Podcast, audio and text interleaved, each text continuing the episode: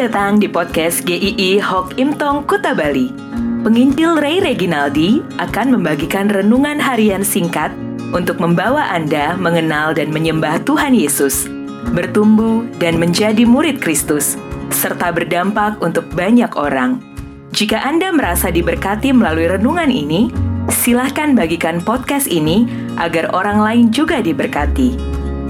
Inilah renungan hari ini.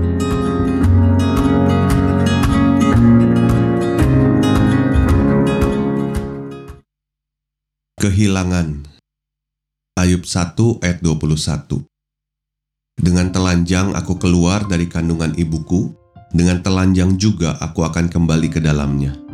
Tuhan yang memberi, Tuhan yang mengambil, terpujilah nama Tuhan. Kehilangan anggota keluarga membawa pada kesedihan yang mendalam. Apalagi mereka adalah orang-orang yang sangat kita kasihi di tahun 2020 dan berlanjut di awal tahun 2021 ini, banyak orang yang kehilangan orang yang dikasihinya.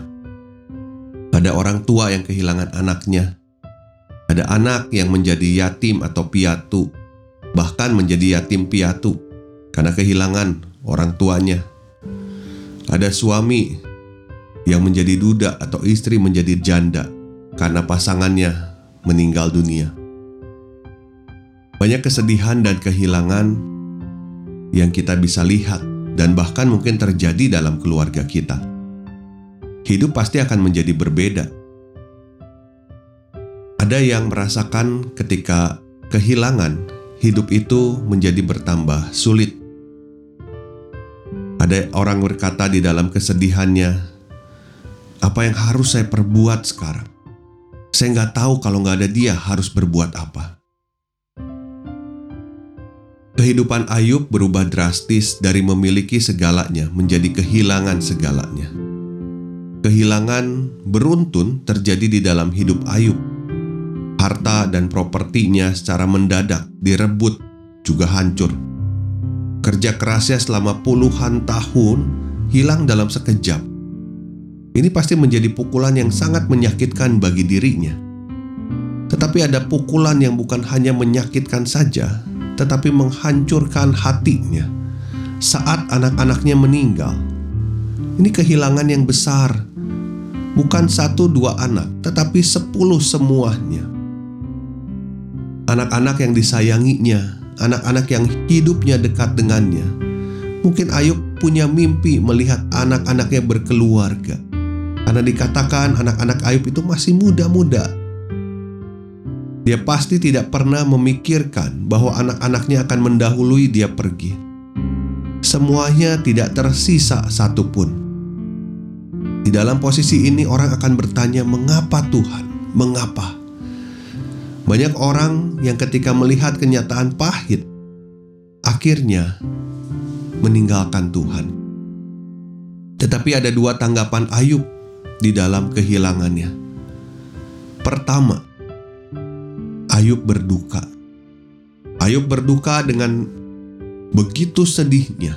Dia mengoyakkan pakaiannya yang artinya sudah sangat berduka. Kemudian ditambah mencukur kepalanya. Dia sangat-sangat sedih. Ayub tidak menyangkali perasaannya. Berduka adalah respon menerima kenyataan pahit yang ada. Ketika kita kehilangan, berduka adalah respon yang sangat wajar. Itulah yang Tuhan berikan juga satu perasaan untuk kita bisa mengungkapkan kesedihan kita. Respon kedua Ayub adalah memuji Tuhan. Satu hal yang berbeda, dia bukan menjauh dari Tuhan, bukan langsung menyalahkan Tuhan, tetapi dia sujud dan menyembah. Di dalam kesedihan yang mendalam, dia datang kepada Tuhan Ketika dia datang kepada Tuhan, dia melihat hidup ini dari sudut pandang Tuhan. Tuhan yang memberi, Tuhan yang mengambil. Terpujilah nama Tuhan. Dengan kata lain, dia memandang kesepuluh anaknya adalah pemberian Tuhan, milik Tuhan, dan Tuhan pun telah mengambil kembali miliknya. Tuhan yang memberi, setiap orang yang ada di dalam hidup kita adalah pemberian Tuhan kemurahannya Tuhan, milik Tuhan. Dan saat Ayub mengatakan Tuhan yang mengambil, terpujilah Tuhan.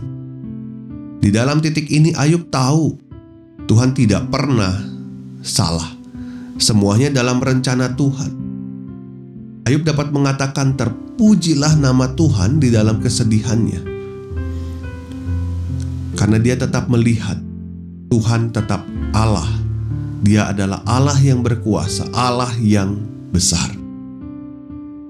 Dari Ayub kita belajar, di tengah segala kesulitan yang terpahit sekalipun, kehilangan yang paling menyakitkan, Tuhan bisa membawa kita untuk lebih mengenalnya.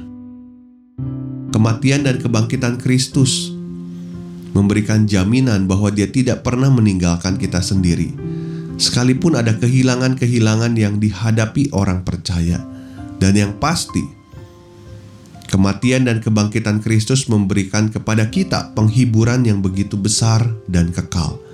Wahyu 21 ayat 4 mengatakan, Dan ia akan menghapus segala air mata dari mata mereka, dan maut tidak akan ada lagi.